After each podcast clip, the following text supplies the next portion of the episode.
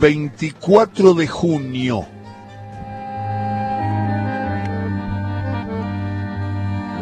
No fue precisamente en este bar. Recuerdo que el de aquella vez era uno de esos bares donde al mirar por las ventanas se ve el obelisco en todo su esplendor. El mismo que Gardel nunca pudo ver porque falleció un año antes de que lo inaugurasen, y hoy, justamente, se cumplen más de setenta y un años, setenta y un años de la muerte de Carlitos en aquella tragedia de Medellín. Imagino la sonrisa que tendría en su rostro al caminar de traje y sombrero por las veredas porteñas que hoy están embanderadas en celeste y blanco, al, aunque el cielo está gris. Las esquinas son un hormiguero de gente que viene y que va a pesar de la lluvia de esta mañana. Esta gente tan distinta y tan igual a nosotros, cada uno en su mundo y con sus preocupaciones. Se apuran para llegar pronto y estar con sus familiares y amigos, porque hoy todos tienen el mismo programa. Hoy, hace dieciséis años, la ciudad estaba igual.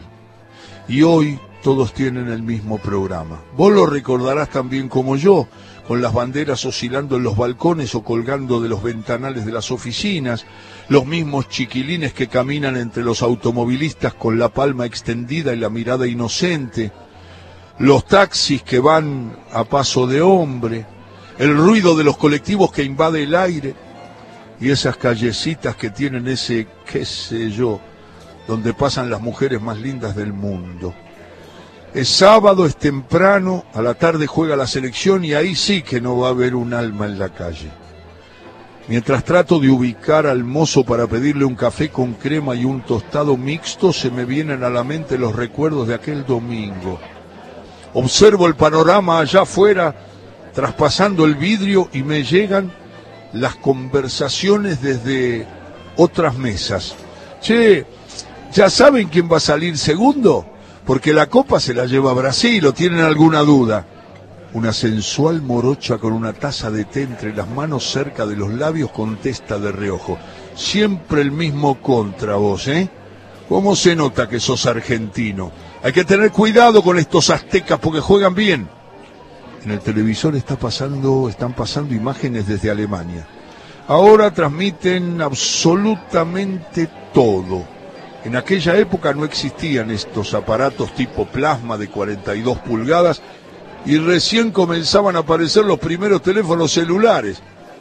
Esos ladrillos con los que solo se podía hacer y recibir llamadas. Pensar que ahora filman, sacan fotos, reproducen eme pe tres...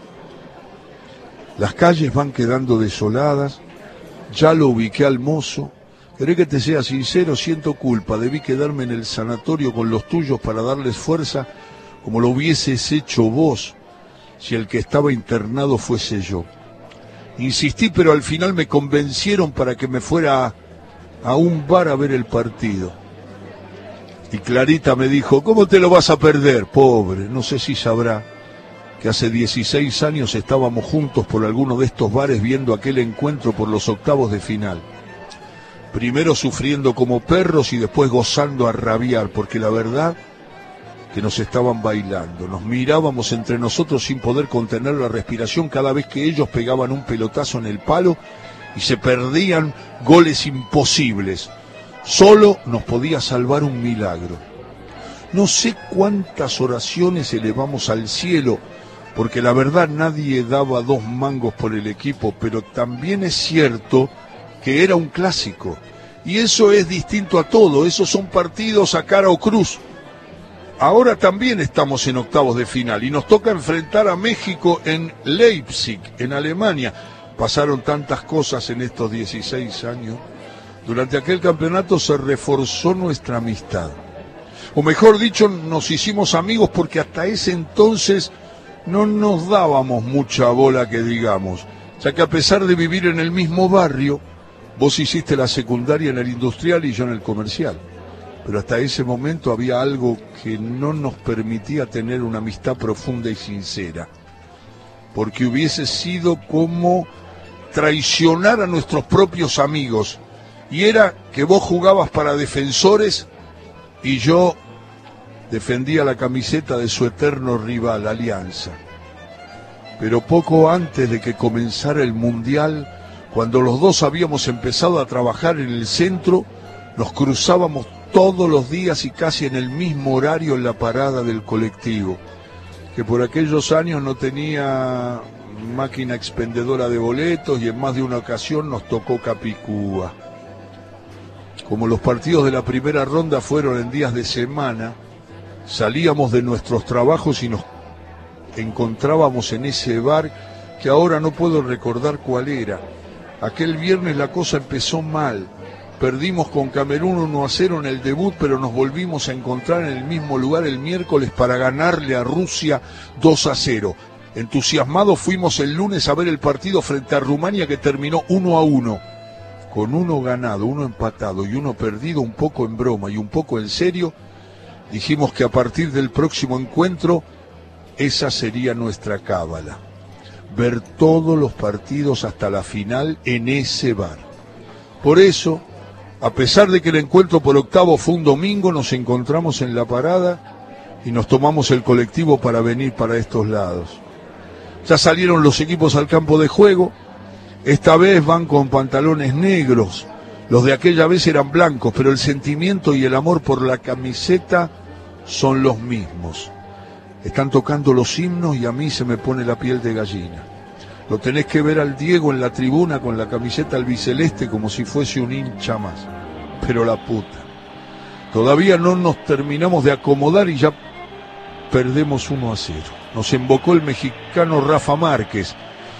Entre los murmullos, cinco minutos después llega el gol del empate. Parece que fue en contra porque en la tele se lo dan a Crespo. La cosa es más difícil de lo que se suponía. Se acabó el primer tiempo.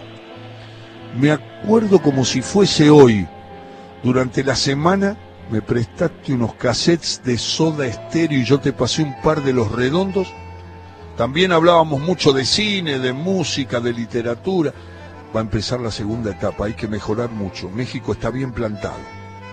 Pekerman hizo dos cambios, entraron Aimar y Tevez. Salieron Saviola y Crespo. Creo que eran los últimos tiempos de los australes y me parece que ya no estaban los teléfonos públicos naranjas de Entel con cospeles y en el mundo todavía existía la Unión Soviética con Gorbachov a la cabeza. En la televisión hacen mención a que hoy cumplen años Messi y Riquelme. Qué lindo sería que ellos y los muchachos nos regalen el triunfo. Parece que este día estaba reservado a los grandes nacimientos, ya que un veinticuatro de junio nacieron el Chueco Fangio y don Ernesto Sábato. Aunque también es un día en que se recuerda con tristeza la muerte del potro cordobés Rodrigo Bueno en aquel accidente que le costara la vida cuando se encontraba en pleno apogeo de su carrera. La selección quiere, pero le cuesta mucho. No puedo evitarlo y sigo retrocediendo en el tiempo. Con pocas semanas de diferencia. Vos te pusiste de novio con Clara y yo con su prima Nora. Así salíamos los cuatro a cenar y a divertirnos. Pensar que después llegaron los casamientos y los hijos. Era un país distinto. Todavía se escuchaba el síganme, no los voy a defraudar. Hmm. Qué cosa. Terminaron los noventa minutos con el empate, vamos a la largue. Hay mucho nerviosismo, afuera reina un silencio absoluto. Ni bien empieza el primer suplementario, todos gesticulan y dan indicación. Los nervios se disimulan entre cánticos y el ruido de las sillas. Nueve minutos. ¡Qué pedazo de gol! Maxi Rodríguez lo hace desde afuera del área grande. La paró con el pecho, giró y sacó un bombazo terrible al ángulo. El griterío hizo trepidar al bar como aquella vez. Finalizó el primer suplementario, pero no hay tiempo para relajarse. Enseguida los equipos cambian de lado y con un batifondo infernal empieza el segundo tiempo. No sé cómo hice para escuchar el celular. Era Clarita, que después de serenarse un poco me dijo que en el gol le apretaste la mano y que seguramente te diste cuenta, porque en el sanatorio también lo gritaron como locos. Se cortó la comunicación, guardé el teléfono y me sequé las lágrimas. Se terminó el partido, nos clasificamos a cuartos de final para jugar contra Alemania en Berlín. Los jugadores festejan en el medio de la cancha revoleando las camisetas. Después de la tensión llega el desahogo. Se merecen este triunfo. Pusieron como nunca. El Pato Abbondanzieri le sacó dos a Borghetti y Mascherano y Ayala fueron dos leones. Ya son casi las siete de la tarde, es de noche y hace frío. Me voy para el sanatorio, menos mal que no llueve. Voy a ir caminando por Corrientes hasta la nueve de julio. Los bocinazos invaden el aire y la gente no para de festejar. Todo es celeste y blanco. Hay que saltar, hay que saltar. El que no salta es alemán. También se escucha un coro con las sílabas de una palabra que nos nace desde adentro. Argentina, Argentina. Mientras me pierdo en medio de la euforia de la multitud entre gorras, banderas y vinchas, paso frente a un bar y no sé por qué pienso, qué bien se verá el obelisco desde el ángulo que ofrecen sus ventanas. Quiero llegar rápido al sanatorio para verte, para abrazarte como lo hicimos aquel domingo cuando faltando tan solo diez minutos para el final y cuando ya empezábamos a resignarnos con la vuelta a casa, porque solo un milagro podía torcer la historia, apareció el genio con su magia y dejó un tendal de brasileños en el camino en una jugada que nos quedará grabada para siempre. Puso un pase magistral para que la melena rubia del hijo del viento pasara como un rayo, se sacase de encima al arquero y dejase que la pelota se fuese a morir tranquila al fondo de la red. Y mientras nosotros llorábamos de emoción porque no podíamos creer que fuese cierto que habíamos eliminado a Brasil del Mundial, todos los brazucas se quedaron estupefactos y llorando de tristeza viendo a Tafarel arrodillado y resignado con la cabeza a gachas, no queriendo ser testigo del milagro que se había producido aquel veinticuatro de junio de mil novecientos noventa y bajo el cielo de un estadio italiano.